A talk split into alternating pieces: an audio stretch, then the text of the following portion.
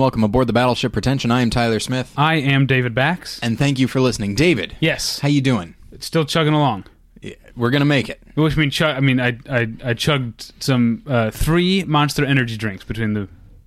In the, we we're doing two episodes the same night. Yeah, I had five Monster Energy drinks between the end of the last one and the start of this one. yeah. It was uh, really disturbing to see.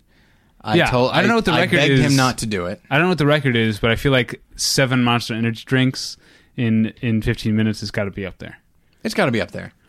All right, um, that's stupid. Uh, um, let's move on. Uh, before we get into the the main topic, I wanted to uh, I wanted to talk to you about something, um, What's that? which is the the film um, Old Boy, directed by Chan Wook Park. Okay, haven't seen it. You have not seen? Have you seen Sympathy for Mr. No. Vengeance? Have you seen The Lady No. Vengeance? Have you seen Thirst? No, Have you seen Stoker? no. You had to think about that one. The most recent It, one it you took had to me think a about. minute. It took me. a minute. It's like Stoker. Hang on. Is that no? That's Stalker. Well, I haven't seen that either. So why am I even thinking about it? Um, so you haven't seen any Chan Wook Park films. no. Um, I hear he's only okay. well, here's the thing. I'm not going to be that guy who's like, "What do you mean you haven't seen blah blah blah?" Here's what I'm going to say: Old Boy is a really good movie, and I think you would really enjoy it. My friends and I were going to watch it for a movie night, but uh, and we turned on old Netflix, and it was the uh, the dubbed version, so we opted not to watch it. That's bullshit. That we didn't watch it? No, that is the dubbed version. Yeah, Um, I don't know where they're getting that from. yeah. I don't know. That pisses me off. Oddly enough, it was Josh Brolin doing the voice of uh, of the guy. um, That's not true. That's a joke. But that yeah, really does so piss it, me it was. Well, I, I have the DVD if you ever want to borrow it. Um, so uh, yeah, it's really good. Uh, you also should see Thirst. You would like that one a lot too. Um, but uh, there's been for a long time talk of an American remake of Old Boy. Um, I think at one point this was maybe eight years ago. Uh, at this point, um, The film itself, itself is ten years old, right? Yes, I think so. Okay. Um, but maybe like eight years ago, there was talk of Justin Lin actually directing uh, um, the Old Boy remake. At this point, he had just done, um, I guess, Better Luck Tomorrow and maybe Tokyo Drift. Yeah. I'm not sure. Um,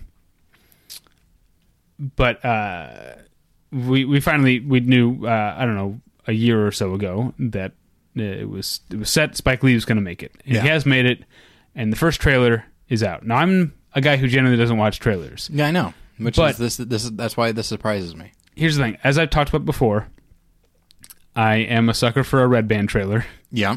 uh, i don't know it's just like i want to see more blood or the i want to hear josh brolin say fuck which he does plenty in the trailer um uh, I, I don't know if it's it's just like childish base instincts that make me want to watch a red band trailer, but also I feel like a trailer for a remake of a movie that I've seen and I'm familiar with is fair game.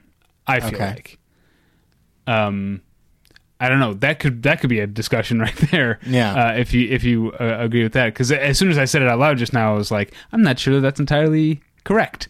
um, but in any case, uh, I watched the trailer, um, and uh, I, I I guess I had um, I, I hadn't thought about where this was going to go because you haven't seen either the film or the trailer. Right. So this is just me talking about my thoughts about it. That's fine. Um, Just because I don't have anything to say, or uh, especially to you, uh, doesn't mean that people don't want to hear what you have to say.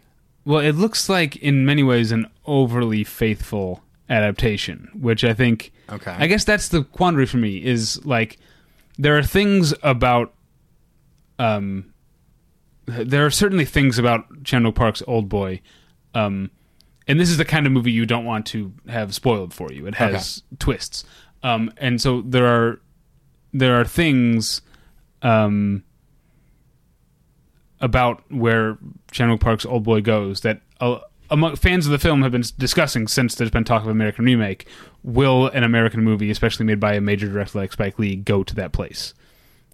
Um, I'm not sure if it does or not. Okay. Um, the the tagline, I guess, for the new movie, uh, "Nothing is more twisted than, than the truth," seems like maybe they are going for for the the twist. Okay. Um, but uh, oh, uh, to step back, what I'm saying is people have said uh, the main complaint is going to be are they going to change too much of it? Yeah. But I, watching the trailer this morning, I was thinking my complaint might be that it's too similar. Like, uh, especially coming from an auteur like Spike Lee, it doesn't look like a Spike Lee film. It looks kind of like a Chan Park film.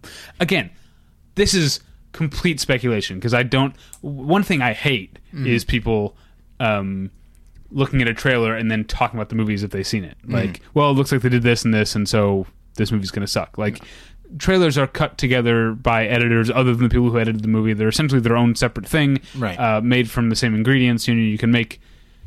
Uh, you know, you give me like uh, three eggs and a bunch of vegetables and some milk, and there's a bunch of different ways I could put that together, right? So that's what this is. It's it's There's a lot of different ways you can throw that in the trash and then get yourself some Wendy's.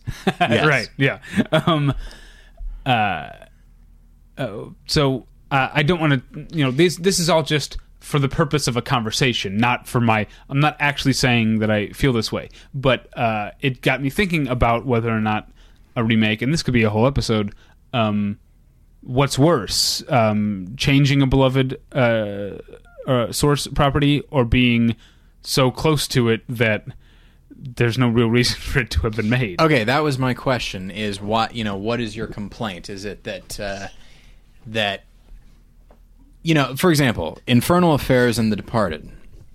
I've not seen Infernal Affairs, but you have, correct? Yes. And but I do know enough that the story is pretty much is pretty similar. Very similar. Yeah. Um, but it they take place in different cultures, Mm-hmm. and each film seems to take on the flavor of that culture as it should. yeah. And um, as much as I don't really like The Departed, it is a good case for what someone can bring. It, it's a it's a it's a good example of not changing the source material, but also making it. He made it a Martin Scorsese film, very much. Very much so. Um, yes. Even though it's like it's it's the same story, but somehow it's almost an hour longer than uh, than the original. Um, I might be exaggerating, but interesting. Uh, it, it's it, it's a lot more talky, um, which is normal for Martin Scorsese. But um, uh, I guess.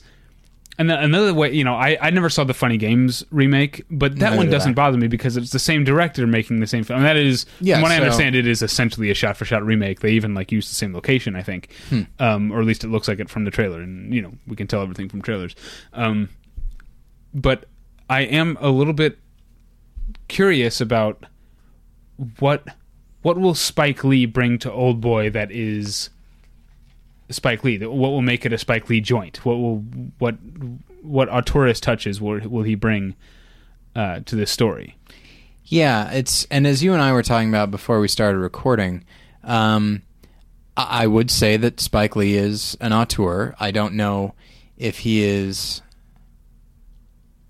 and there are movies of his that I absolutely adore, that I just that I love like nothing else, like uh, Do the Right Thing, Twenty Fifth Hour uh, specifically. I like uh, Malcolm X quite a bit.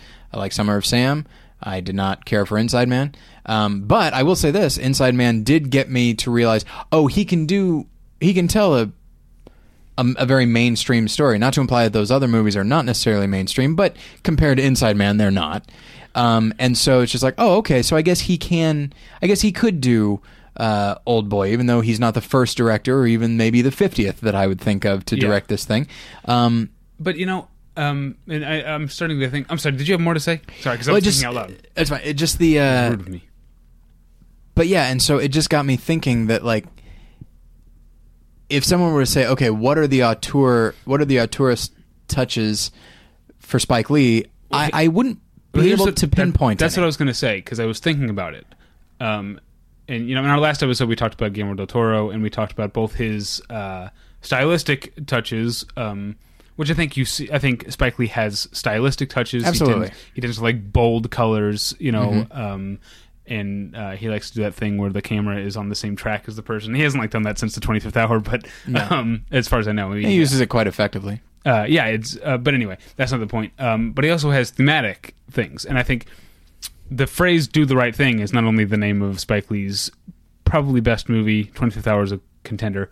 Um, it also is it speaks to what his I think pet themes are. I think a lot of times in his films, if you look at it, you see people coming up against temptation Yeah. or coming up against uh, a decision to do the right thing or the wrong thing, and in his movies, it it can go either way. I think he's very interested in the the that that human the humanity of making the wrong choice Yeah. uh, is something that's very interesting to him. The thing about Old Boy is that it's um, essentially I don't want to give uh, anything away, but it's about a character who made bad choices a long time ago, and it's it's more of a redemption story. Um, uh, again, people who have heard who've seen the movie might disagree with me, but I think that is there in its premise. Um, uh, it, it is, but it is about, about a man sort of paying for things that he did in his past, uh, and that, um, on the one hand, I don't see that as a Spike Lee theme in a lot of his other films, but given what his other themes are, I am talking myself into right now being more interested in seeing his interpretation.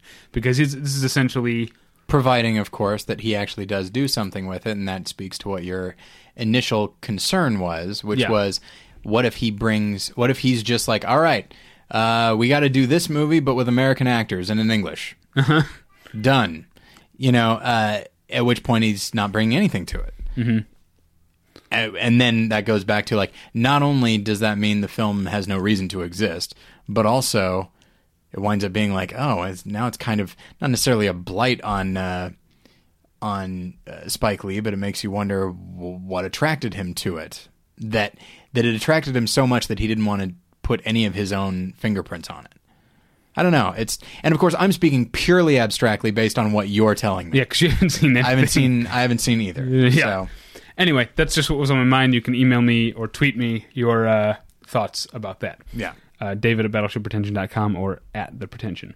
So, um, uh, once again, uh, I want you to snuggle up real close to your tweakedaudio.com slash pretension earbuds, which you can get at tweakedaudio.com slash pretension. Those are professional quality earbuds in a variety of styles, styles and colors at a low, low price. But by going through tweakedaudio.com slash pretension, you get one third off that low, low price. Plus, you don't have to pay for any shipping at all. So do that and listen to Tyler talk about our sponsor. Hit is a crime thriller from Gentleman Baby Comics. Issue 1 was funded on Kickstarter and is now available. It is the story of a hitman named Connor Connolly who discovers a disturbing part of his past in what should be a routine job. Issue 1 is just the beginning. Hit is a six issue story arc that follows Connor from the suburbs of Arkansas to Fenway Park as he tries to uncover the secrets that made him a killer. You can buy a physical copy of Hit for just $5 or a digital copy for $3. Visit www.gentlemanbabycomics.com.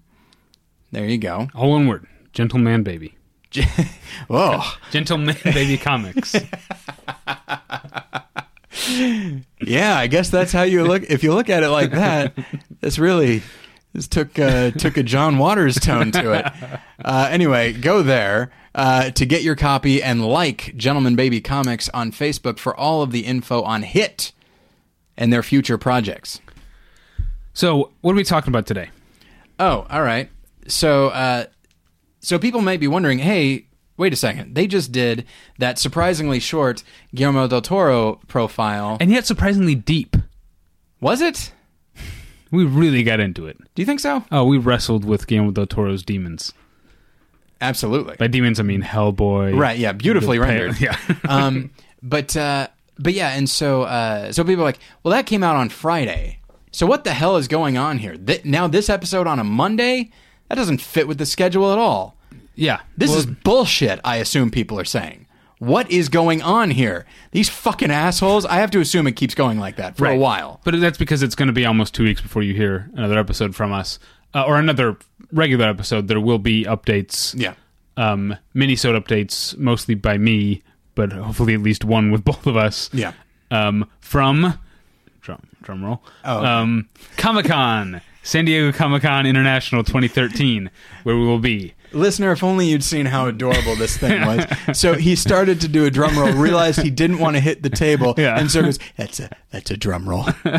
Um, Yeah. Um, so yeah, we'll be we'll both be at Comic Comic Con. Me for five days.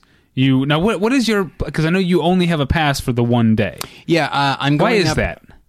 Uh, because of a bunch of horse shit. Uh, because I went to. Uh, so when the time came for me to buy my badge, because once again I dragged my feet on.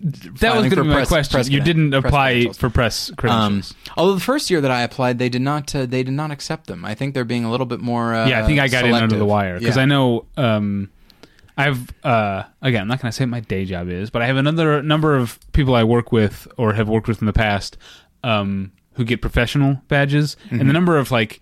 Uh, with professional badges, you sometimes get guests, getting another Yeah. like free. The number of guests in the like eight years that I've been going seems to keep getting like smaller to where like Oh, after the first after the first so many professional badges they give out, they don't give any guests anymore or something like that. I'm not sure what the specifics are, but um, yeah, I wouldn't be surprised if it is much harder to get press credentials Yeah, now sure. than it was. Uh, well, I guess uh, 09 was the first ti year that I went as press. I'm gonna try and uh, I'm gonna try and get them for WonderCon next year, which sounds like it's really easy, and then see if I can roll them over. But anyway, um, but yeah, when I came when it came time for me to actually uh, buy my four day badge, um, Plus preview night.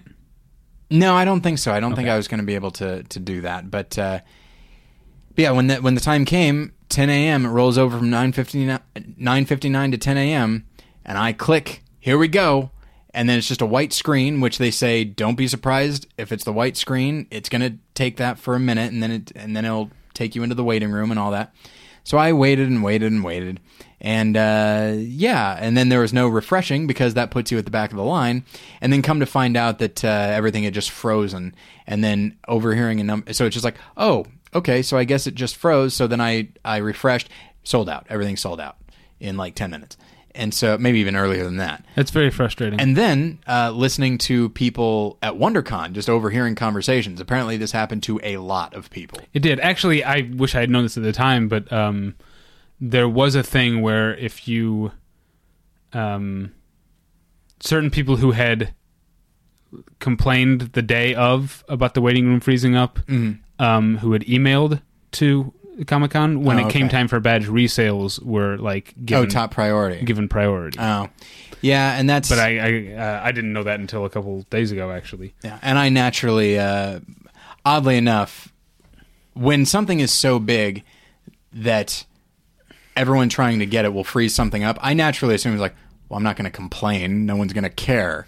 That's the thing about Comic Con. and We'll get into uh, uh, listeners. Prepare yourself because this is the time of year when I get all mushy and idealistic about what Comic Con is.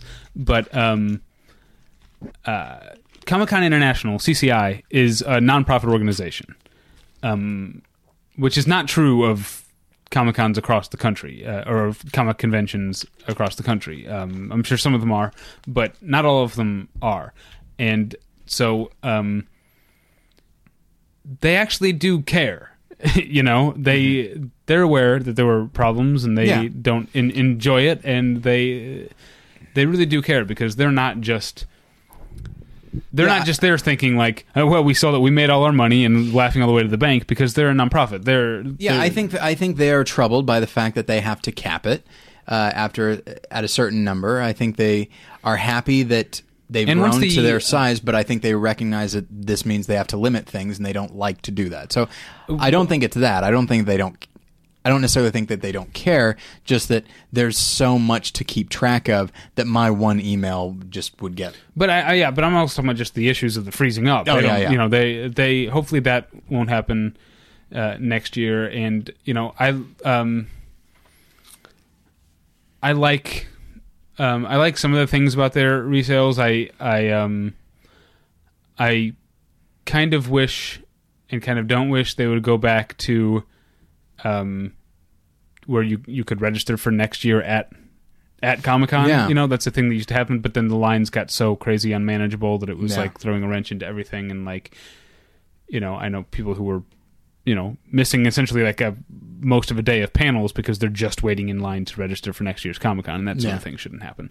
Uh, hopefully, they'll get that worked out. Um, anyway, uh, I forgot what I was going to say. It's not important. Well, anyway, so I'm going up Wednesday. I did get a badge for Thursday. You thankfully uh, turned me on to this uh, little resale thing they were doing for Thursday and Sunday. Mm-hmm. Um, so I bought my badge for Thursday. So I'm going up Wednesday night. I'm going to be hanging out in the con- in the convention hall on Thursday. Going to the meetup Thursday night. Staying over uh, Thursday, night. and then Friday uh, I'll be just sort of hanging out outside the convention hall just to see what there is. There's so much. There's a lot.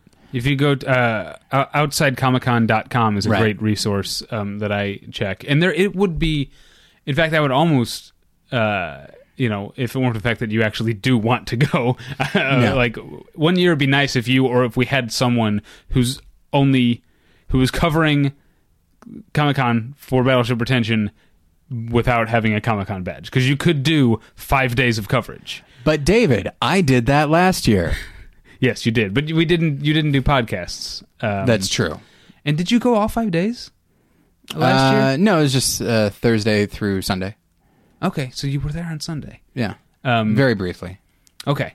Uh, yeah, that's right. Because I remember we had dinner Saturday night. So yeah. Uh, um, but yeah, there wasn't. Uh, we, we should have like covered it like that. I wish I had thought of that last Like a year. correspondent. Yeah, David, this is Tyler Smith reporting from outside the fun. Uh, just but wanted it's not to. outside. Like there's No, it isn't. There there's was a lot of good stuff. a lot of fun. And last there's year. uh, e- there's maybe even more this year. Although apparently no Warner Brother Extra. No, which, which, was a big deal last which year. is unfortunate. Last year was the first year they did it. Maybe it wasn't a success- success. it seemed to be. Um, I don't know. They had to keep all those comedians from uh, cussing. Yeah, Um, anyway, we're gonna do a Comic Con preview. yeah. So you are going to be attending panels all day on Thursday, Mm-hmm. um, or going to, to the floor. I know there are some uh, Robin Hood or not Robin Hood. Wow, that was a weird uh, slip of the tongue. Riddler uh, exclusives. right? There's. Uh, I don't know if there are any exclusives, but they do sometimes get. Uh, there's a Frank Gorshin action figure coming out in au- scheduled to come out in August, but uh, Comic Con does o- does often get certain things uh, early, and so I will be on the prowl for that. I feel like there's at least one Riddler exclusive that I found. I'll send it to you. Please do. find it. Um, but anyway, that's not the point. Uh, the point is that we're going to talk about some panels, specifically movie panels. Mm-hmm. Uh, now, I you can hear me and Ryan Gallagher on a bonus episode of the Criterion Cast doing a Comic Con preview. Uh, and if you did that, then welcome to hearing about some of the same stuff again. Now, what does Tyler have to say about Only Thursday? Uh, yeah, but no. Um, let's talk about Thursday, which movie wise is a thin day. Uh, yeah, I mean, I there's some stuff that interests me. Uh, not all of it movie related. Yeah, and I want to stick mostly to movies, but there is the. I'm gonna uh, do whatever the hell I want because I'm here for one day. Okay, yeah. Um, so let's st- let's just start with Hall H because that's where most of the movie stuff is. Yeah. There's a, there's a panel for your Roper report, but you've already seen the movie, and we'll have Yeah. a review up on the site uh, whenever that finally comes out. I, it's the end of this month, I think. Okay. Um, so are you going to go to the panel? Uh, no, actually, I don't think I would either. For a number of reasons. One is just you know, already as- seen the movie. I've already seen the movie, and also just, and I haven't, I haven't written my review of it yet, um, and I don't want to be uh, Sure, sure. uh, biased because they talked about this, that, or the other thing. Um, now the one now I'm not going to be in, probably not going to be in. uh, You know, I never say never, obviously, because things plans change. You have to think on the fly at Comic Con a lot. But uh, the maybe the one thing I'm most bummed about not seeing in Hall H, assuming I don't go, is Entertainment Weekly's The Visionaries panel, Oh yeah, okay. um, which they do every year. Um, it was, uh, I think, I remember they took a year off because I think I don't think there was one last year because two years ago I think was um, Jon Favreau and Guillermo del Toro, yeah, and three years ago was Joss Whedon and J.J. Abrams. So it was more of a TV centric one. Although they did talk about um, movies as well. Um, kind of odd that just like, oh, that was a TV centric one. because this is before Me- yeah. Meanwhile, Star Trek and the Avengers came out. Yeah. Although No, I guess, Star, Trek, had would have been out. out. Yeah, that's true. Um, but this year it's three names. It's Marc Webb. I don't know if he's a visionary or not. Um, I've only seen one of his films, and I just didn't think it was that great. Uh, Alfonso Cuarón, whom we briefly mentioned in the last episode, who is great, and Edgar Wright, who is also one of the greatest people working today. Uh, Marc Webb, uh, just to make sure, that's 500 Days of Summer in the Amazing Spider-Man, right? Yes, and No, the Amazing uh, Spider-Man too. uh, he's not a visionary. Um, Well, uh, except for those two good sequences in uh, 500 Days of Summer. I never saw that movie. Oh, okay. Um, I tend to, again, this has been. We should be. We should write down when we come up with an idea for a topic. Ugh. Um, I tend to not like, or I tend to be more cautious about movies that seem like they're made for people with my taste. Do you know what I mean? Oh yeah, Uh, like, because you don't want to be pandered to, and you Yeah. also don't want to think like, "Am I this easy to read?" Yeah. yeah. So when I hear like, oh, they're into like the Smiths and stuff, that's what someone thinks of me, which is not. I actually don't. I, mean, I, I like the Smiths, but it's not like uh, a big thing for me. But it's like, what was that movie? Perks of Being a Wallflower. I don't think that came out last year. Reading the like description of it, I don't think I could ever bring myself to watch it. it Though it got it got really solid reviews. I know, I know, but I just like it sounds too much like someone tried to make a movie about me and my friends in high school, Hmm. and I don't want to deal with that. I already went. I already went through that. I got the memories. I don't need any more of them. Uh, use fewer of them. Um, Yeah, I already have my regrets. I don't need to see him again. so what you have a you have a schedule made up? Are you planning on trying to get to this Visionaries thing? Because it sounds pretty cool. Uh, I was not planning on it. I don't plan on anything for Hall H, um, just because uh, I don't like standing in line. And well, let me tell you this: okay, this Thursday, this Thursday schedule, you will be able to get into Hall H. you think so? Oh yeah. There's nothing. Well, it depends. Um, Divergent might be uh, uh, uh, um, an unknown commodity. Okay. Um, I don't know if because I don't know if Divergent has the same following as uh, Hunger Games or Twilight books. Um, so maybe there will be people camping out for the Yeah, I, Divergent. I I don't know what that is. So it's a series of uh, young adult sort of supernatural science fiction books that's being made into a movie. Um, but I, uh, my guess is that you will be able to get into. Uh, Well, and here here we find uh, kind of a problem. When I when I read off all the things that interest me, and some of these overlap, so obviously I'm not going to go to all Yeah. of them. oh yeah, you should see my schedule. It's But as I read this off, you'll notice that a lot of these things are interesting to me. A lot of the things that I like to go uh, to at uh, Comic Con and and WonderCon, um, they do tend to be more academic and less publicity based. Um, I mean, you remember like my favorite thing was uh, at WonderCon. Not that I went to a lot of them, but my favorite thing at WonderCon was uh, called "Not Guilty by Reason of Zombification," which is actually going to be uh, they're going to do it at Comic Con this year Yeah. on Thursday at seven thirty. It's a shame you can't go because we'll be we'll be going to the meetup. Yeah. But um, but yeah, so I enjoy those. I like those a know, lot. This may be on your schedule. Okay. Um, what you could make it to Thursday is the science of science fiction. Yes, I've got that written down. Uh, I'm gonna I'm gonna skip that because I'm gonna try and get in for the Hannibal uh, Hannibal. But um, you should definitely. Are other people to- saying that? Because if not, they should. No, I just came up with it. I'm, All I'm, I'm sure other people have come up with it, but I didn't hear it from anyone. It's from my brain, to quote uh, Scott Pilgrim. Um, uh, yeah, that's uh, that's an awesome panel, or at least it was last year. All right, so I'm just going to start. I'm just going to move down this list, explaining things as I go. So, all right, 10:30. Am I going to wake up that early? Who knows? I'm going to try because I'm only I've only got the one day. Uh, the anatomy of super uh, superhero film music. Mm-hmm. That sounds very interesting to me. Uh, as we discussed, That's was- one of the, the type of panel that I always put on my schedule and never seem to make it to. Well, eh, that's the thing is it's at ten thirty, and then at eleven there's one that that interests me. But uh, but yeah, that's that's in.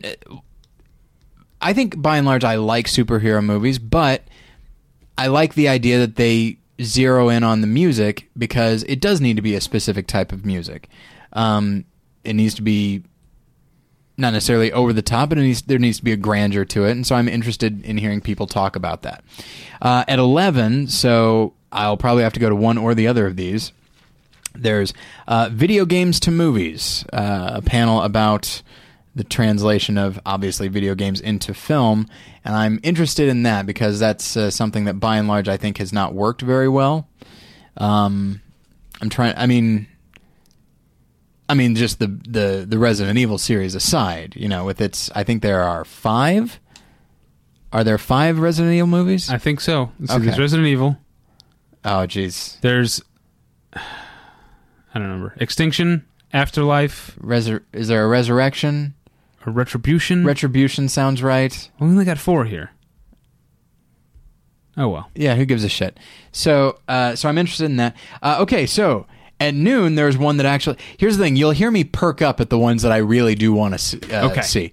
Uh, Twelve noon. There's one called Geek uh, Geek Therapy: How Superheroes Empower Us. Uh, I'm interested in that. I'm interested in any number of things superhero related, uh, specifically when it comes to uh, social and cultural impact of that. Which at this point there is a social and cultural impact of the uh, regarding the very nature of superheroes. I mean, it's weird to think that 40, 50 years ago the superhero movie didn't exist. Mm. Superman was an anomaly. But there were yeah, there were serials though. There were serials, yes, there was that. But the idea of a big event Hmm. was I mean super I mean Superman it was a huge deal. It, you know, their whole thing like you, you'll, you will believe a man can fly and all Yeah. that sort of thing. And then Batman, it was the first representation of Batman in, you know, let's see, that was 89, so probably like 20 years. And just and one that was incredibly dark and all that. And so it's just weird to think that there was a time when superhero meant comic books and TV and serials, which were not remarkably well respected. Um, and so I'm just interested in seeing any examination of how this whole culture of film, which is relatively new, has soaked into uh, soaked into our cultural DNA.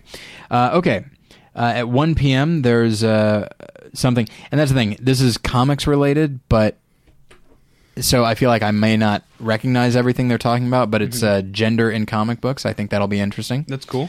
Um, at 2 p.m. in the spirit, there's a couple of these that'll be uh, nostalgia based, and so I might not be that interested. At 2 p.m. there is Nick Remix, in which they uh, just talk about like uh, uh, old school Nickelodeon shows that I watched. Um, at 2:15, I actually may uh, I along with Hall H, I often try to avoid Ballroom 20, but I feel like I will give this a shot. Uh, there is a Sherlock panel. Well, let me tell you why you're uh, not going to get in for that. Okay. um, uh, uh, unless you get in to Ballroom 20 early and camp out all Okay. day. Because right after Sherlock is the X Files 20th anniversary. So Oh. people are going to be um, camped out from Wednesday night for Ballroom 20 for X Files. So it. Because I also really want to see Sherlock, Yeah. but I, I can't guarantee that I'm going to go because it seems like a real pain in the ass. Yeah, that sucks. I hate everybody. And I wish they would, if they have something like that, and I, I understand maybe they couldn't work it out with scheduling, but make it the first thing of the day. You know, Yeah. that's what they used to do for years in a row with Twilight. It, Thursday, it was the first thing Thursday morning in Hall H. Yeah. So that way, it didn't tie up Hall H all day long. Yeah, and also, I mean, that's that's what's frustrating is Sherlock is big enough and has enough of a following that I feel like that could be its own thing. But Right, now but everyone there, Martin just. Freeman and Benedict Cumberbatch aren't going to be there. I know, but freaking what's his name? Mark Gatiss, the Mm-hmm. guy who created the show and plays Mycroft. He's going to be there. But um, Yeah. So, okay, well, it's good to know that I can just give up on that. And uh, Yeah, I mean, you might you know walk past and see what it looks like yeah, because maybe everyone got in for X Files, and when people leave after Psych, there'll be 200 spots or something. You know, maybe I don't know. It's anyway, I mean, again, I, I mean, it's. I can it- probably- It, it holds 4,500 people. It's a big room. Yeah. But uh, so it's worth checking out. But it's uh, it's not likely that you're going to get in for Sherlock unless you get get in line nice and early. ugh. But I want to find out how superheroes empower us. And I would say do that. Okay. Uh, so, all right. Uh, at 3 p.m. So, obviously, if I don't go to Sherlock, then at 3 p.m., I might go to We Still Love the 80s. That's another uh, nostalgia based thing. Maybe I'll go, maybe I won't. 4 p.m., there's something I think you'll find interesting from a TV standpoint. It's called I Can't Believe It's Over.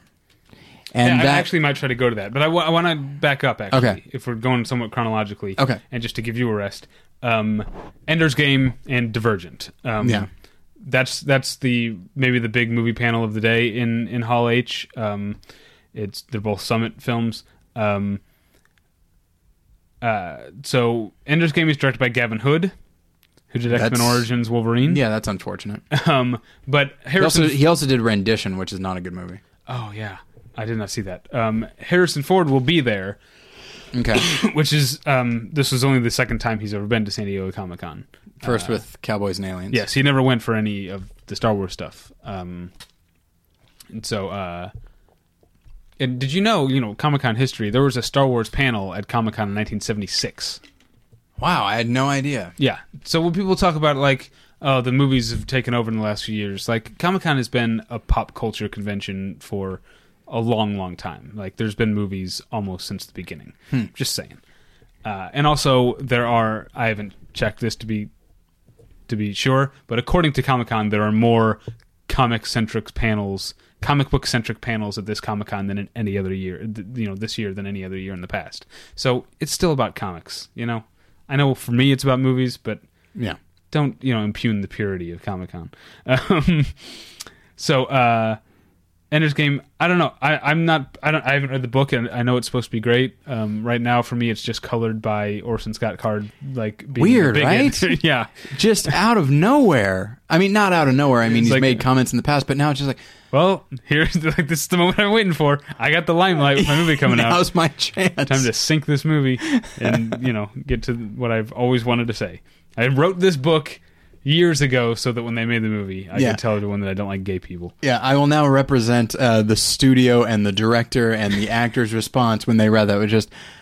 "Ah." I mean, it had, all of them just collectively had to be like, "Oh my, come on!" I, I don't think it's going to necessarily drive anybody away, but uh, Yeah. I could see it getting like protested or something like that. Yeah, I'm not sure. Um, and then Divergent is directed by Neil Burger, who made um, he made something The Illusionist. like. He made the Illusionist. Yeah, but then he also made um, what's the one with Bradley Cooper and um, Robert De Niro?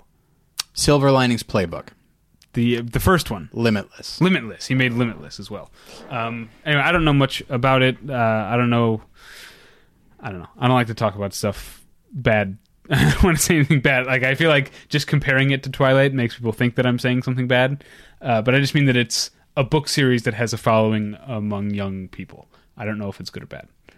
Yeah, I could go. It could go either way at that point. All right. So what did you have at four?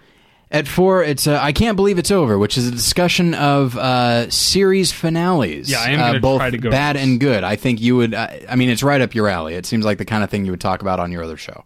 Uh, it's, it's, we uh, on my other old other show previously on we did episodes on best and worst Yeah. or no, best finales. I don't think we ever did worst. We, we tried to keep it posy over there at uh, previously on. Well, you're heading down the wrong wrong track just saying posy because now I have nothing but negativity towards you. But um, but that's the thing is like people re- people very easily talk about the worst, but I feel like aside from Mash and maybe Cheers, people don't talk about the best because there really aren't that many great series finales that I'm aware of. Well, there's Sopranos. There's Sopranos, but of course some people Yeah. go back and forth on Um, the Shield often gets mentioned. Okay, My personal favorite series finale of all time is Angel. The episode's called Not Fade Away. okay, Um, doesn't have anything to do with Buddy Holly. Uh, spoiler. okay. um, yeah, I'm trying to think what other good ones there are. I don't know. Uh, Buffy's good. Okay. Uh, but yeah, Angel is my personal favorite. Uh, number two would be Sopranos, but I know that Sopranos is a bit divisive. Yeah, and so, but yeah, I'm I'm interested to see. Did you see Because I'm sure there are um, some that I'm not even aware of, good or bad. Did you see the the day that James Gandolfini died? The um, the real the restaurant Holsten's or whatever kept that booth reserved for the Soprano family all day. Huh. It was very sweet. That's very nice. Yeah. Oh. Everything about his death makes me really sad. Yeah. Um, but yeah, so that looks interesting. Uh, at 445, uh, I could see not getting into this, but uh, I know that voice. Oh Featuring- yeah. I think when as soon as I saw this, I was like, I'm so glad Tyler's going on Thursday because I think you should, knowing your interest, I think you should get in line for Yeah. this. And, you know, uh, our best friend, Maurice LaMarche, I think is going to be there, along with a number of other people. And uh, I just, I'm a big It- fan It's of. about a documentary about voice actors. Yeah. that is directed or produced by um, John DiMaggio. I think produced. Okay. Um, but yeah, so I'm interested in that. Uh, at five, I'm just kind of. We'll see. Obviously, if I get into I know that voice, then that's what I'm going to do. But uh, at five, there's something simply called publicizing your project, which uh, never hurts to uh, yeah. find out more about that. Um, five thirty, Well, let's, let's uh, stop at five ten for Okay. Hall H here. Um, Voltage Pictures presents an exclusive preview of the Zero Theorem, directed by Terry Gilliam, who will not be in attendance. I don't know anything about it. It's a half-hour panel. Um, I'm sure he's locked in a jail somewhere or something like that. Terry Gilliam's daughter will be there. Okay. It says Terry's daughter, Amy Gilliam, who worked on the film. I don't know what that means. I don't know what she did. Um, but uh, I don't know. I was at a Terry Gilliam panel for um, the Imaginarium of Dr. Parnassus, Oh, okay. um, and that was a weird, fun time I'm sure. because well, it was, Was he there for that? He was there, Okay. and also Vern Troyer was there, Okay. who uh, I never saw the film. I guess has a small part in the film, but um, you know, uh, Vern Troyer because he's mini me, like is not taken seriously, which is not fair. He's a human human person. Um, but you know, so hearing that this guy who was known for this one joke character in the Austin Powers franchise talking in a very heartfelt way about working with Heath Ledger was was a surreal experience. yeah. Uh, but yeah, that was a that was a pretty fun panel. Does it say aside from Amy Gilliam? Does it say who else will will be Uh, there? some producers, um, All right. uh, Zev Foreman, who produced Killer Joe, and Dean Zanuck, who produced Get Low. Oh, all right. Dean Zanuck. That sounds. Um, and then we're done for. I mean, there's Trailer Park, which is um, just where they show trailers that you can see online. I, I don't know. It, it yeah, seems- but you don't get to see them with a bunch of people. I guess. Um, and then there's Dexter, which is the first No. TV thing of the con in in Hall H.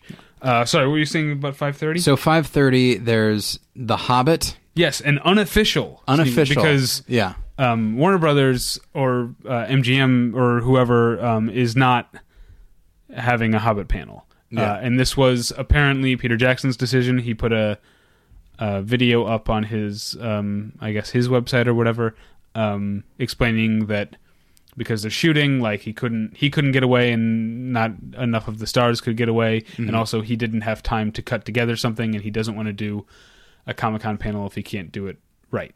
Okay. Fair So enough. That's what. There's no official Hobbit panel, so Yeah. that's why this is in a smaller room. In in room, uh, well, six A is actually the third Yeah. biggest room, And it's put on by the one, the fourth biggest now that we have Indigo Ballroom. but it's put on by the One Ring, and so it being unofficial, I feel like there, there's, you know, a fan thing that I like. Uh, so, and then six thirty, the Science of Science Fiction. Six forty-five, Hannibal. Seven o'clock, there's uh, two things at seven o'clock, and I don't know if I'll go to either one of them because we've got somewhere to be at eight. But one of them is uh, Supervillains of DC. Uh, I'm really only, only interested in one of those, and they probably won't touch on it. So we'll see how it goes. And one of them is just called Zombies. I don't know what that is, There's but also I. inside the voice actor's studio. That's up your alley, right? what time is that? That's also seven to eight. So Okay. Yeah, I don't know why I didn't write that down. Of course, that that sound- sounds interesting to me. uh, yeah, but you're then- missing Okay. uh, a big movie one for me. Okay. Although I probably won't go because I want to go to Hannibal. Uh, the Goon Kickstarter panel. The- Okay. The, Goon is um, a comic book uh, by a comic series by Eric Powell. Uh, I used to go to Goon panels every single year, and one thing well, uh, that would started come up, coming up in the in later years, in like two, 2009, 2010, um, was that they're trying to make a movie, and they put together they got um, Clancy Brown as the voice of the Goon, and Yeah. they got Paul Giamatti as the voice of Frankie, and they put together uh, a couple of little sort of uh, extended trailers or scenes, you know, to to try to get the movie made, and then that sort of came to like take over what these panels were about, and then uh, one year David Fincher, who's um, I don't know if he's going to be directing or just producing uh, this movie if it ever happens, and Paul Giamatti showed up at it was in a very small room, just showed up uh, unannounced to, to talk about the movie, and uh, that was really cool. But the movie never happened, and then a few months ago it came up as a Kickstarter, Yeah. which met its goal. So What was the goal? I don't remember now. Okay. But um, uh, so now they're doing a uh, a panel called the Goon Kickstarter and Beyond and and Beyond with Eric Powell and Blur Studios, which is the animation studio that is uh, Is it going to be live action or animation? animation. Okay. Yeah. Um, uh, but if you um, are familiar with the Goon, I don't know if you are, Tyler, but uh, Clancy Brown and Paul Giamatti are the perfect voices for Yeah. those two characters. Uh, yeah, you've been. I, I don't know much about it except what you've told me over the last. I'm gonna say Seven years. I'm gonna say 10, 15 years. okay. Yeah, maybe more. Yeah. Um, well, the Goon is awesome, and so there is a panel for that Kickstarter, and people should uh, support that movie getting made because uh, What time's that at? that's at six, Okay. uh, which is the same time as Hannibal, which I want to try to go to. Yeah. Um, so And that's then- Thursday, And then of course eight o'clock. What's at eight, David? uh, eight to ten at Dublin Square. You don't need a badge.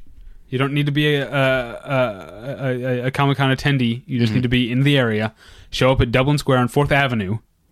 Um, Five fifty four, Fourth Avenue. 554 um, 4th Avenue. The place is called Dublin Square. Square. We'll be in the back. We're doing a meetup from 8 to 10.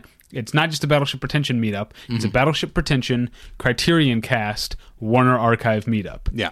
Um, and the best thing is that you show up between 8 and 10 and drinks are on us or on Warner Brothers. Yeah. Um, I say 8 to 10, but um, and last year it was 8 to 10, but there there is also a limit, so show up early. Yeah, yeah. If more people show up than last year and we reach our limit in drinks, then it then the free drinks stop when they stop. Yeah. so, you know, show up at But 8. hey, you still get to meet us. That's as good as free drinks, Uh, right? and Ryan and uh, Ryan from Cri- Criterion Cast and uh, uh, a couple people from Warner Archive. Um, Yeah, but they're not listening to their podcast. I'm saying you get to meet us. okay. Also, but also Warner people from Warner Archive. I'm I'm assuming will have DVDs to give away as they did Yeah. last year, uh, and it wasn't like a big raffler thing.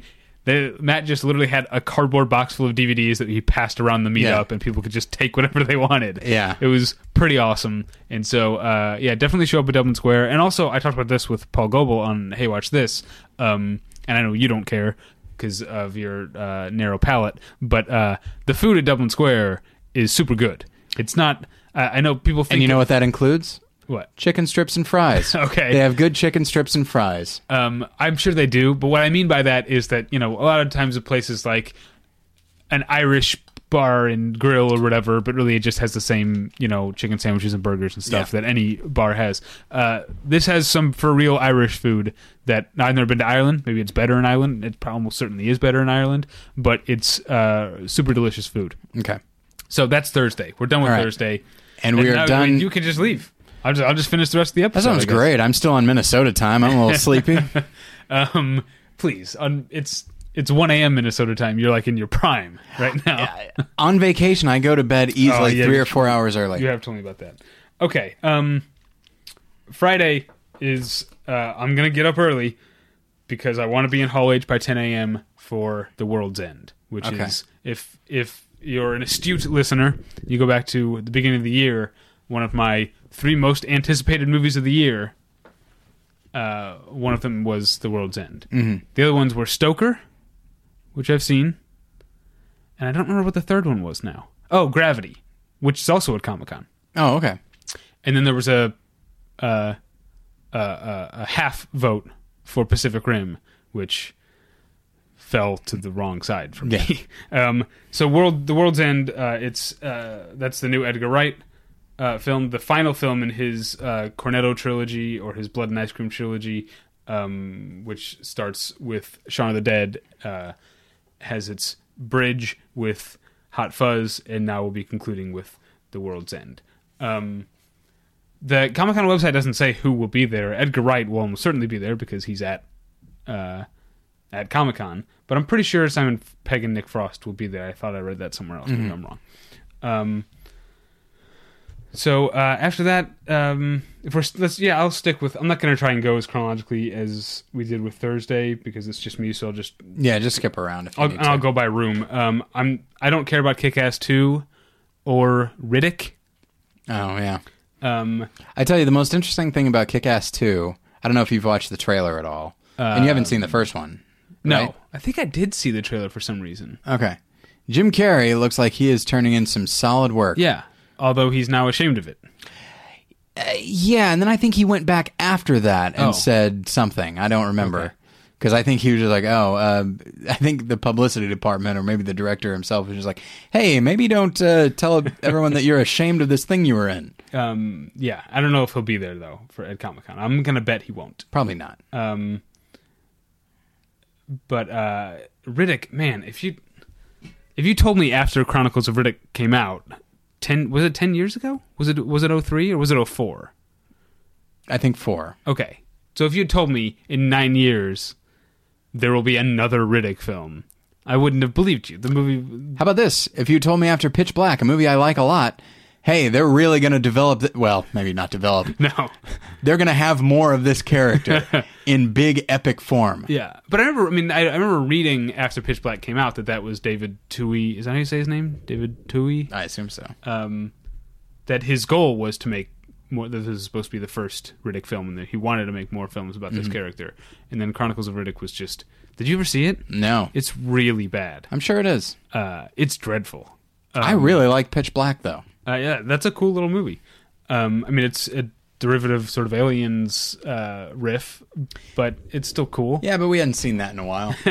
Yeah. Um, so I guess because Vin Diesel's a star again, he can get another Riddick movie made. yeah, Um, oh, did I skip over Veronica Mars? I guess so.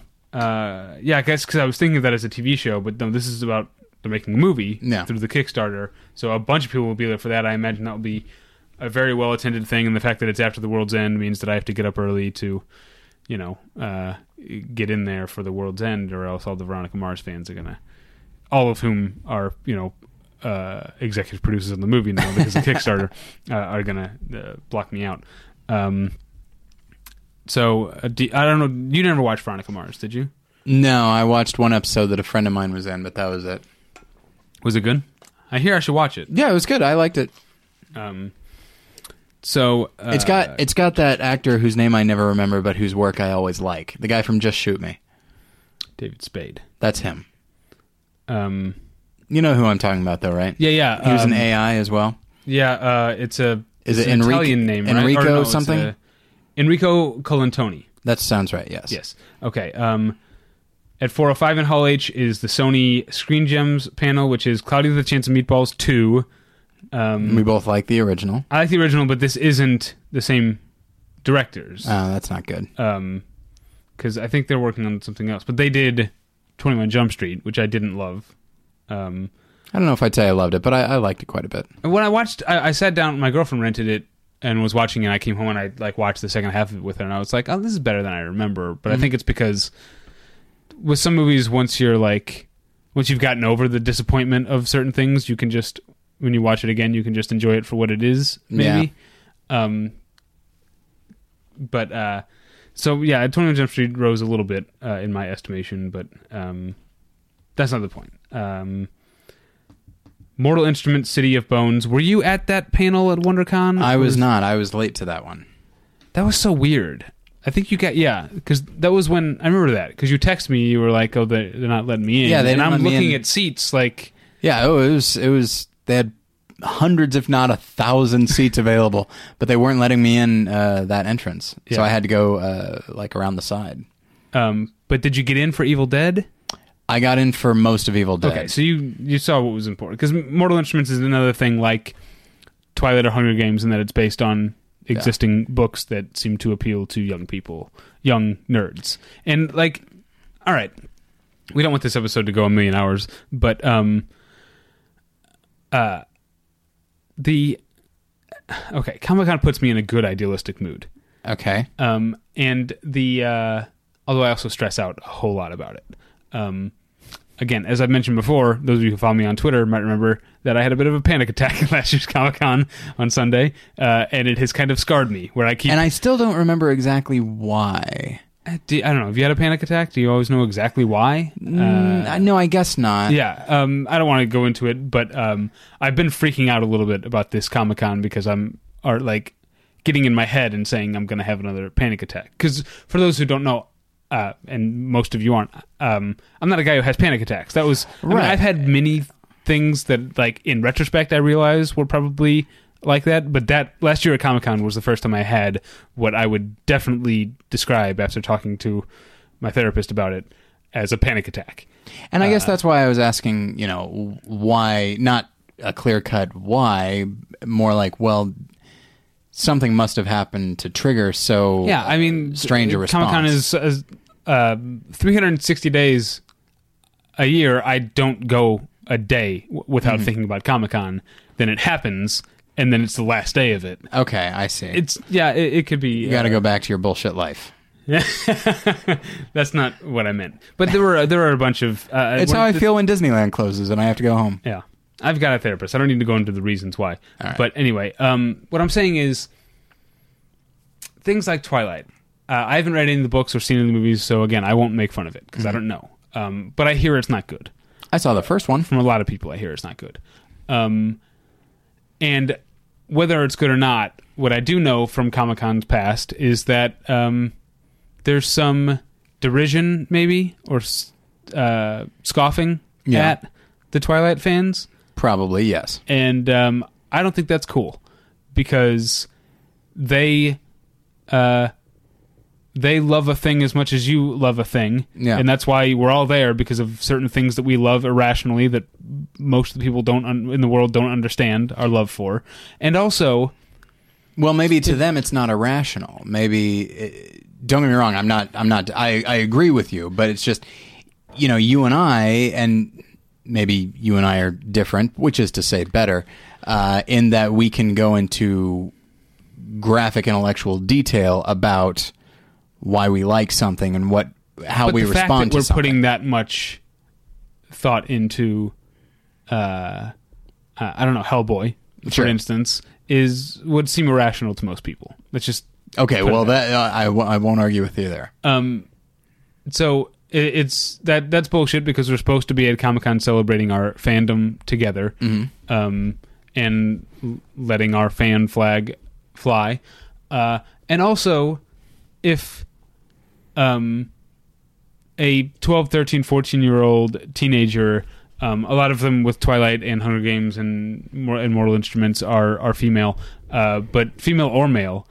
If one of these people because they found this book goes to comic-con and uh, learns more about the world of uh, genre uh, niche pop culture and also interacts with other people who might be uh, you know weird or outcast or misunderstood or or might be uh, introverted in their daily lives at school or whatever. And and uh, a- anyone who is susceptible to being welcomed into the geek community should be welcomed into the geek community. And we shouldn't have this line of division just because we think Twilight sucks or whatever. Yeah, if so anything- I, am not. You're not going to hear me make fun of Mortal Instruments, even though it doesn't look like it's not my cup of tea.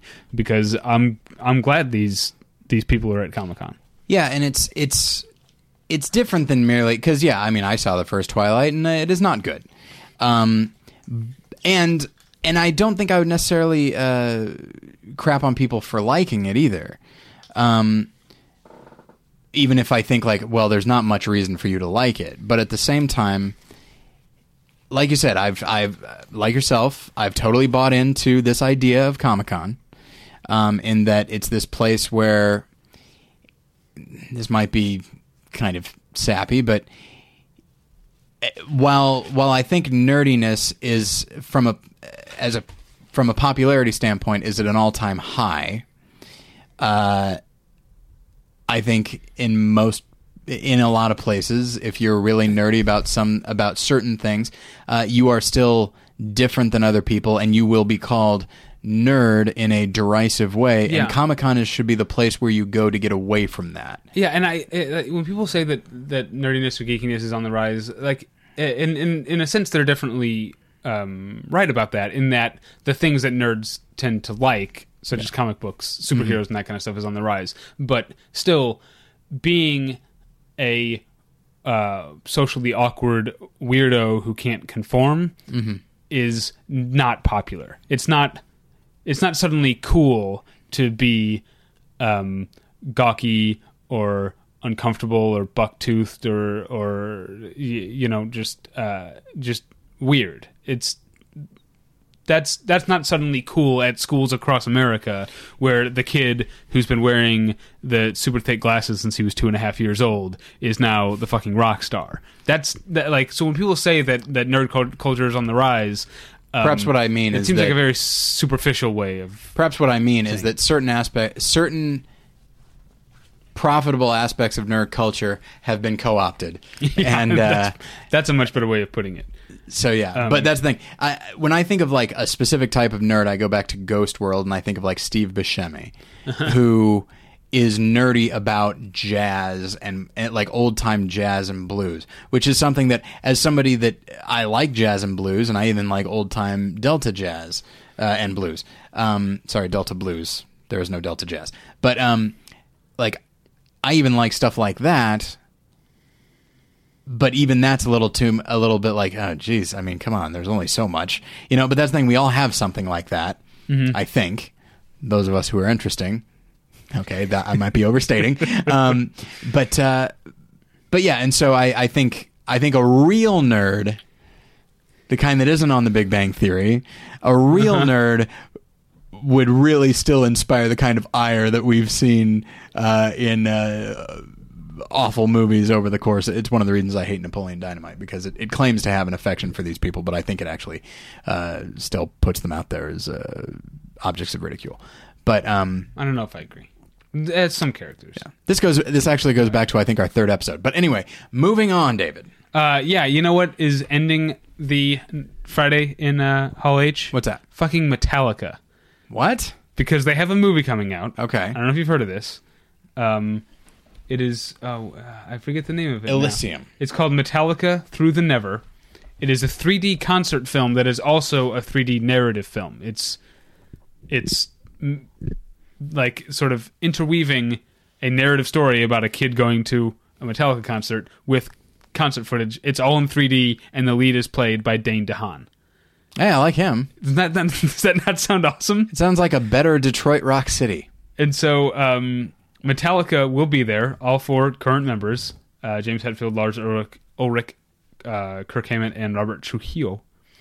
Um, and then apparently, uh, this isn't on here, but uh, apparently they are doing a show that night too, and I think they'll be giving away some tickets to the show at the panel. That's awesome. Um, if I got a ticket, I'm not sure if I'd go though. Um, I'm not a huge fan of Metallica myself. Metallica's pretty awesome, but uh, I don't. I don't like a lot of their more recent stuff. Okay. But um, I also have a uh, screening I RSVP'd for that night um, for Hell Baby, which is something that I've been interested in Oh, seeing. yeah. But I don't know if I'm going to go to that. We'll see what I'm going to play. I play Comic Con by year. Uh, Non Hall H stuff um, on on on Friday. Maybe maybe tear ass through some of this Yeah, stuff. Uh, our friends at the Warner Archive are ha- having their panel, um, Okay. so that'll be fun. It'll be about all the awesome stuff. I don't know if you've listened to the Warner Archive podcast, Mm-hmm. but they have so much great stuff. Um, and uh, again, at at WonderCon and at at Comic Con and probably other places. Wherever there is Warner Archive, there are free DVDs being given away. Yeah. So you'll probably be able to get some DVDs at that panel. Um, I'm not even going to care about this thing. Wolves. It's a movie. It has Jason Momoa from Game of Thrones in it, um, but I don't know anything else about it, so we are not going to talk about it at any length. Um, there's a 25th anniversary Roger Rabbit panel. oh, Um, though it's it's a small panel, it seems to be more about uh, the technical side of things. oh, Um, I'm not sure. I don't have it called up, so I'm not sure who's on it. Um, okay, and there's yeah, we skipped over a bunch of home video stuff. Follow uh, Ryan Gallagher on Twitter because he's going his sort of point of view this year at Comic Con is Comic Con for the home video geek, and he's Oh, trying nice. to go to mostly that. Uh, but there's uh, Scream Factory is that night.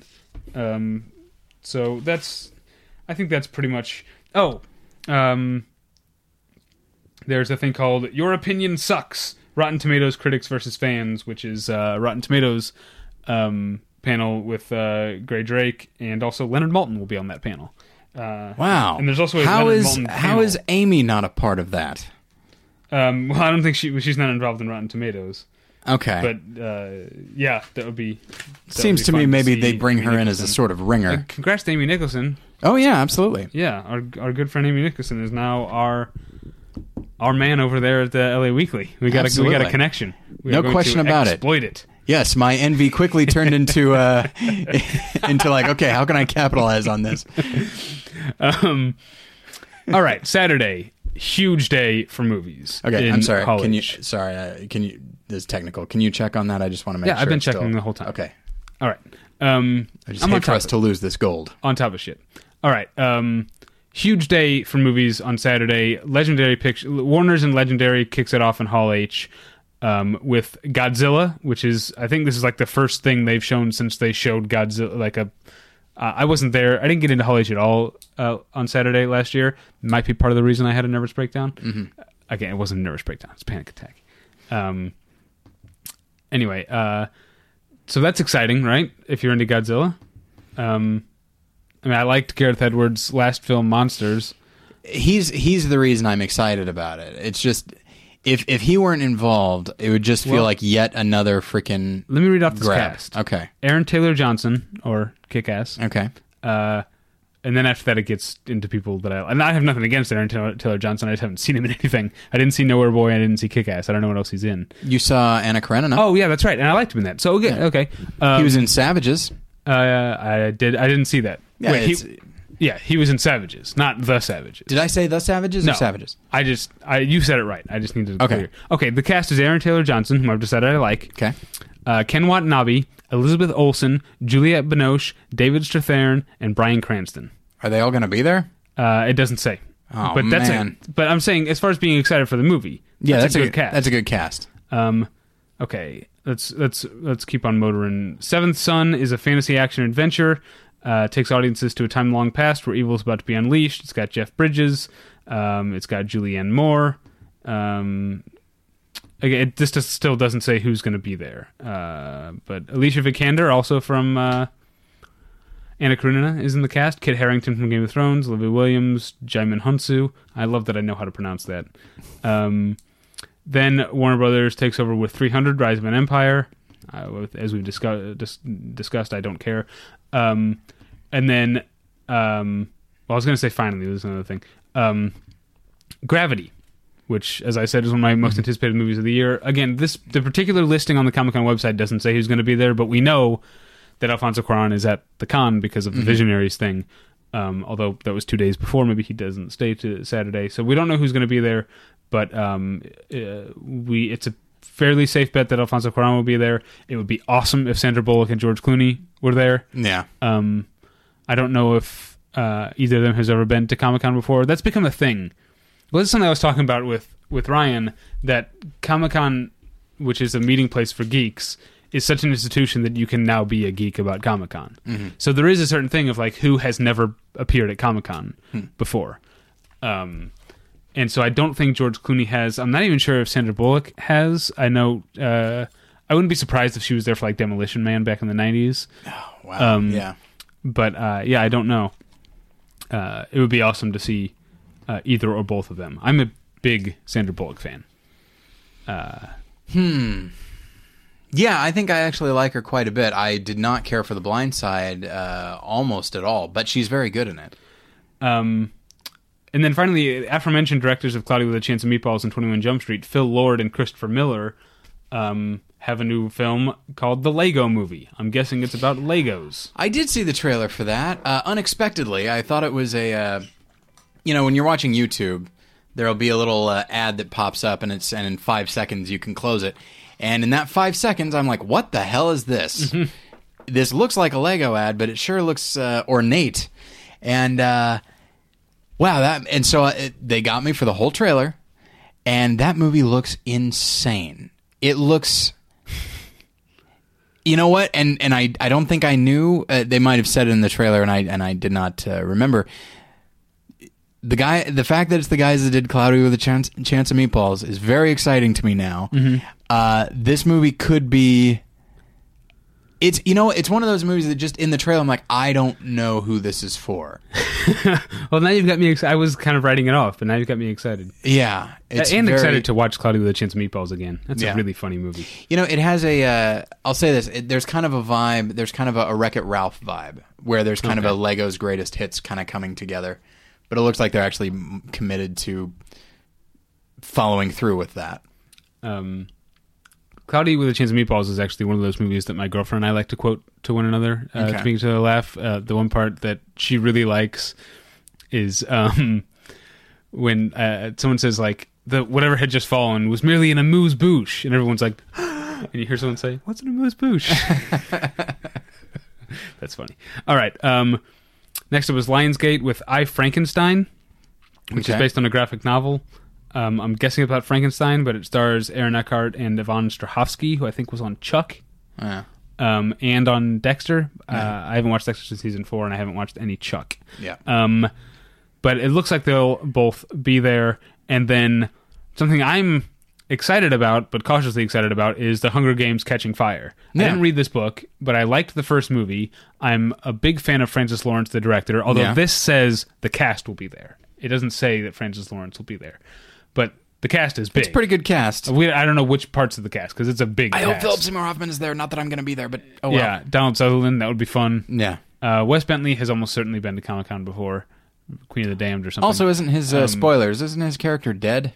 uh, I didn't read the second book, so I no, don't but I mean, at the at the end of the first movie, it's it's heavily implied that because they give him no, no, those no, yeah, berries. yeah, yeah, uh, I guess it is. I didn't think of it like that. Um, yeah, I don't know. Oh, sorry. I mean, I haven't read the book either. I just Yeah. assumed. So yeah, what, what. Tyler just said is not a spoiler because that's completely open to interpretation. I I thought there was only one interpretation. Um, so yeah, I don't know if he's his character is dead. Fascinating. Um, but Woody Harrelson, uh, all these people. Yeah. uh, could be there. That'd be fun. Um, Entertainment Weekly's Women Who Kick Ass. Um, You always look- like that one. yeah, but this one seems more TV centric in that it has Tatiana Maslany from Orphan Black, which I mean to watch. I've, I've heard it's great, and then Danai Gurira from The Walking Dead, which I don't watch. Oh, okay. Um, but then also, this is a draw for me, Michelle Rodriguez. Uh, I'm a big fan of Michelle Rodriguez. Uh, yeah. You disagree? I don't think I've ever actually liked any character that she's played. You don't like Ana Lucia from Lost? No, I couldn't wait for her to die, and thankfully she did. Oh, That's another Spoilers. spoiler. But I mean, obviously there are things about Ana Lucia that's not that aren't likable. But don't No. you have? You didn't like her as a character. You didn't get like into that character. No. I did. Yeah, I'm sorry. I'm a big fan. I liked her in Resident Evil. Okay, I really didn't like her in Avatar either, and it's just. Do you and know- it might be. It might be. I don't think maybe that's not a function of her as an actress, although I guess maybe her choosing to play these types of characters, and I don't know, just Well, did you know that she's been in two franchises where her character has been killed off and then revived? Resident Evil and Fast and the Furious. oh yeah, So that's funny. Uh, anyway, I'm a big fan. and kind of lost if you think about it. Spoilers. Yeah, I guess. Uh, But again, that's it's not really a spoiler. I know. Uh, and then um, finally, at the end of the day on Saturday is Marvel with Thor: The Dark World and Captain America: The Winter Soldier. But we can, if we what we know from Marvel panels in the past, it'll probably also be something about Ant Man or Guardians of the Galaxy or I don't know Avengers Two or whatever they have uh, worked out. Are you Uh, going to try and go to that? uh, yeah, I'm gonna try and be in Hall H. Well, here's the thing. Um, I'm gonna try and be in Hall H, but also there's a spotlight on Leonard Maltin at the end of the day. So I'm Oh. and I, so I'm like Marvel's always like the big story, like the big Yeah. buzz thing. So I would kind of want to be a part of it because I missed out on it last year. Um, but uh, or was Marvel even there last year? Anyway, that's not important. I missed out on Hall H on Saturday last year. Um, but I also would like to go to the Leonard Maltin spotlight. Yeah, But then again, I see Leonard Maltin all the time at screenings. that's true. I could just like shine a spotlight on him there. So tell me, I tell me about like- your life and career. You got to stop bringing flashlights to these screenings, David, because I think it's starting to bother people. People in the community are starting to talk. Hey, you, old woman, what do you got in that Tupperware? No one knows. Uh, all right. Uh, apart from Hall H on Saturday, film and TV production designers of the Art Directors Guild. That could be cool. I'm not going to go. Ten thirty in the morning, and I'll try and be in Hall H at that point. Um, there's a panel called Star Wars versus Serenity, which uh, sounds fun to me. Um, what, what do you think wins? Well, what are we basing this on? I don't know. I have I have no idea. Just everything Star Wars versus everything Serenity. Yeah, because I mean, Serenity is just the one, the one ship. Yeah. So is it Millennium Falcon versus Serenity? No, they then they would have said Millennium Falcon. I think every ship in the Star Wars universe versus that one chip, I think Star Wars wins. Yeah, I think you're probably right. So, Um,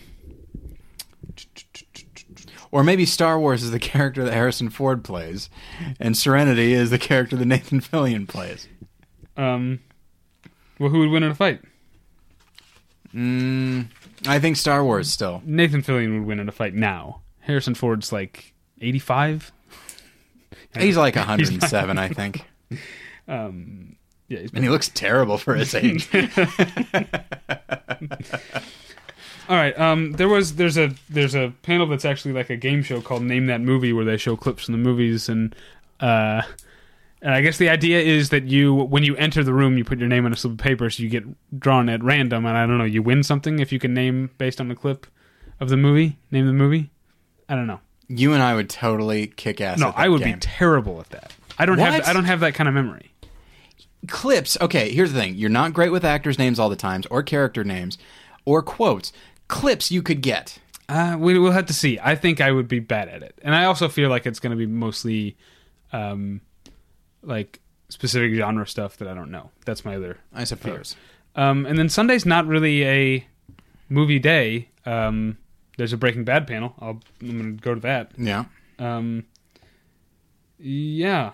Um, you know what? Um, and I, I did talk about this with um, uh, with Ryan as well on the Criterion Cast episode. But a really cool thing that Comic Con does uh, every year on Sunday, and this year it'll be at 3:30 in room 23 ABC, um, is a panel called Comic Con Talkback, where Oh yeah. you can talk. You you know you get up and talk to people from Comic Con about Their problems. experience and what they can do different. Yeah, and Yeah. like um, the the example I used on the Criterion Cast because it's the only one I can think of, but I'll use it again here.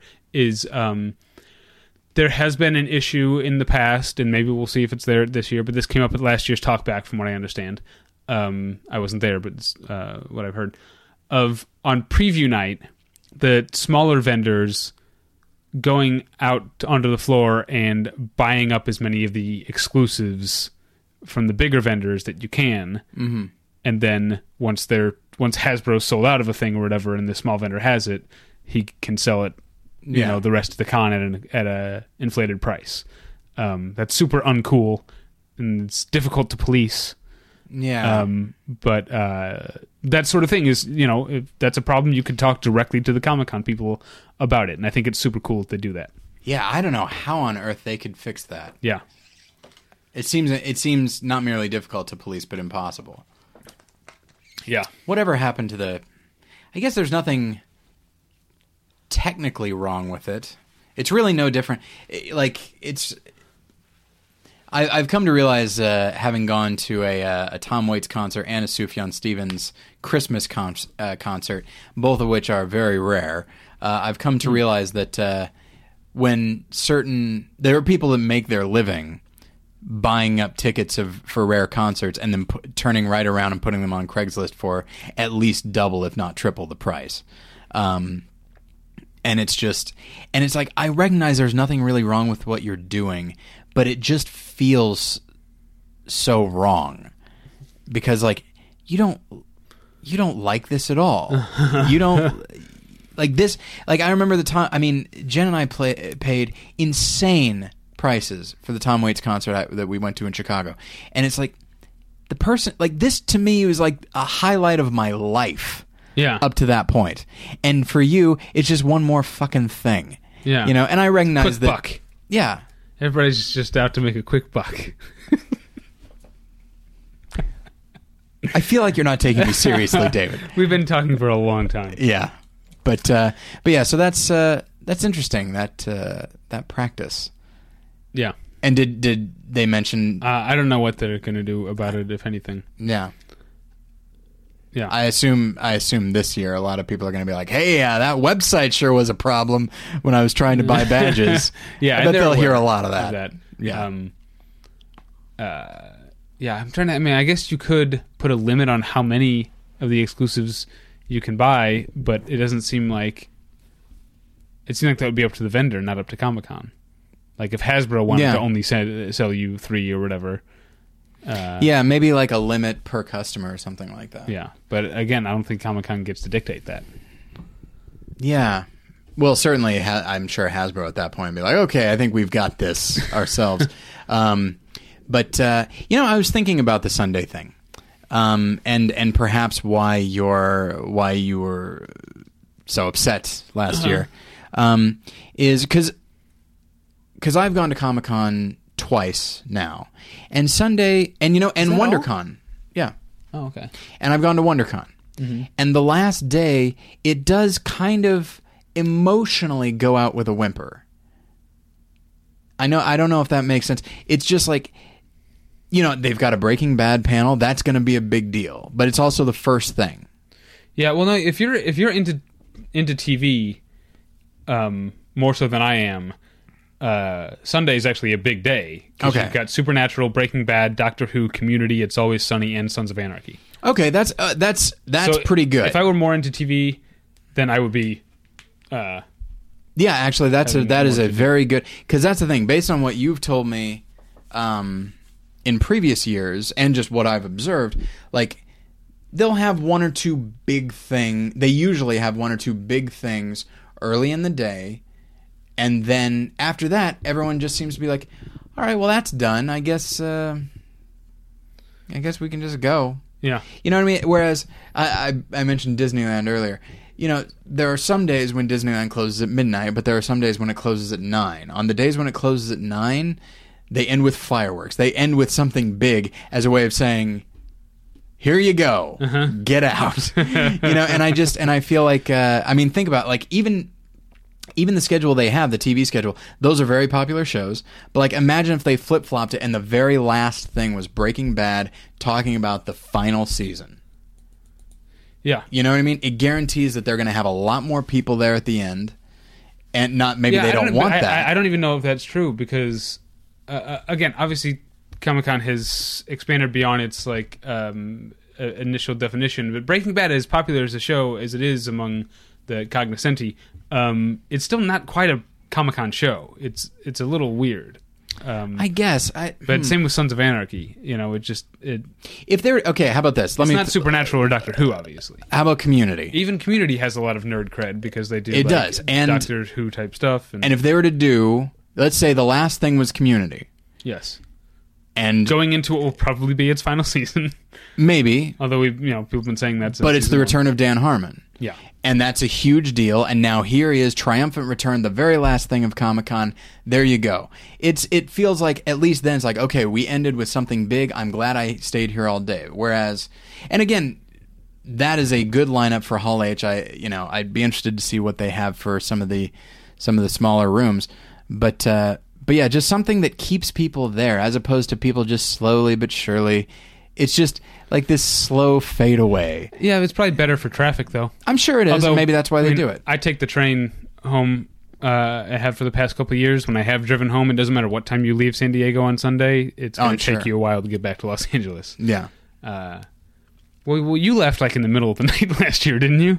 Or was that Uh, your previous time? no, last year uh, Jen actually came down and we hung out a couple more days in San Diego, went to the zoo and all that. that's that. fine. That's fine. But yeah, but the first year, yes, I left in the in the middle of the night because that's the best time to go anywhere ever. yeah, yeah.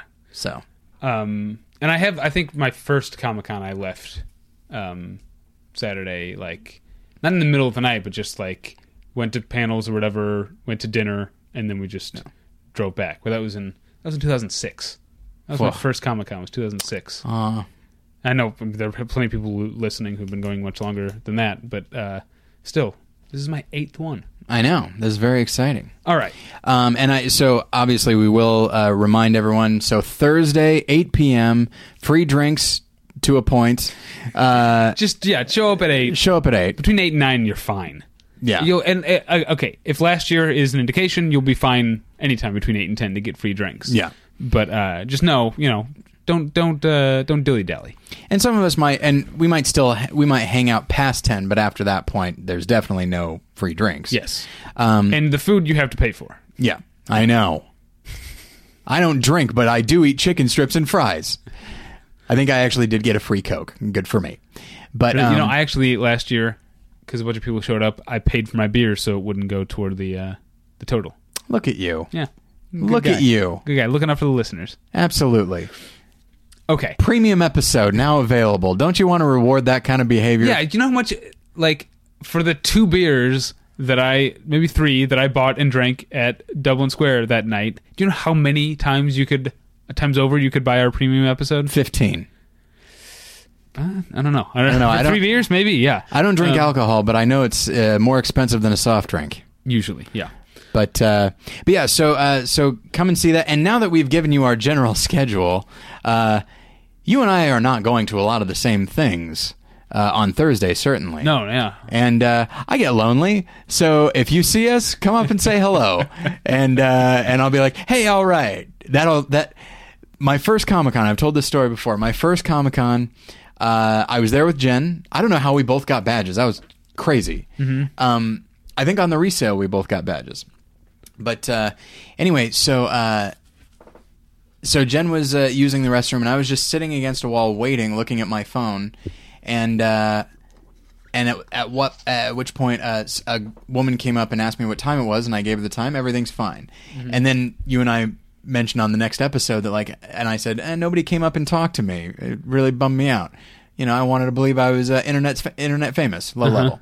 And uh, and then this person I think tweeted at me and said, "Actually, I came up and I recognized you and I wanted to say something, but I chickened out and asked you the time instead." And uh, oh, don't do that.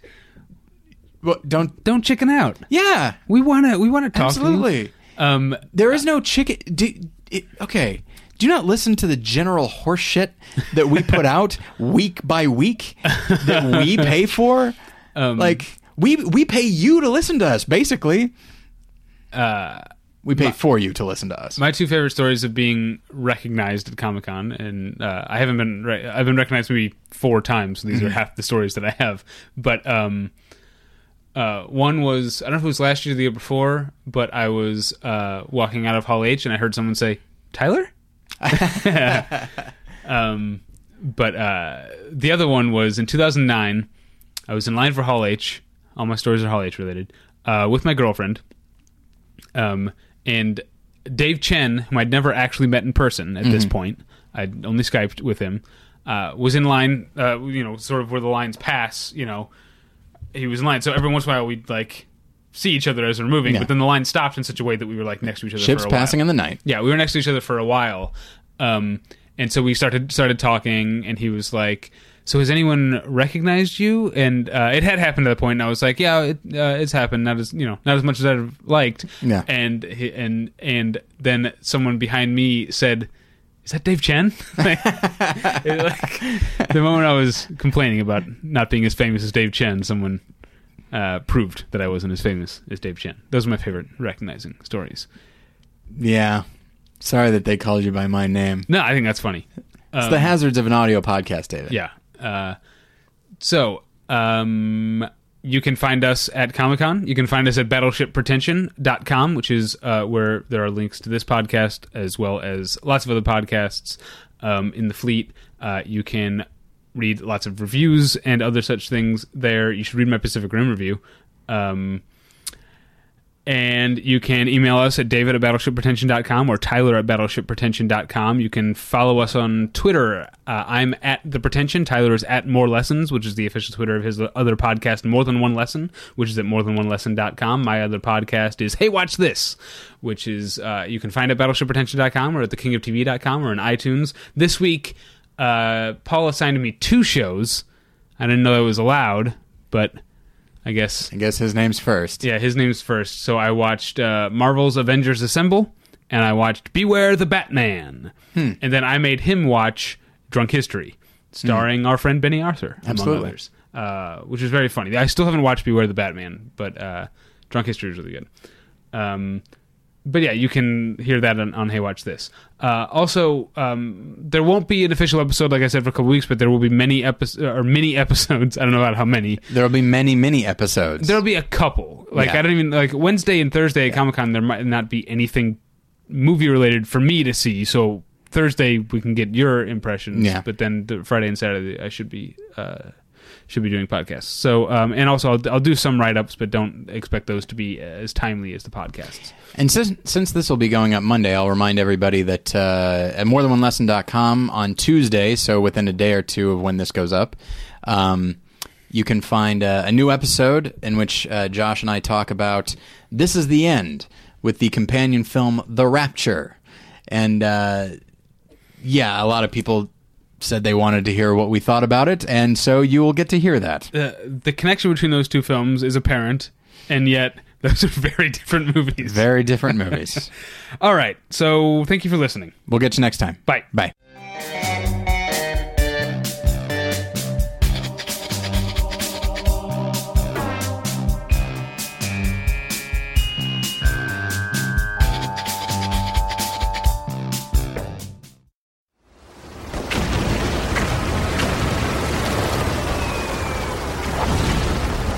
This program is a proud member of the Battleship Pretension Fleet.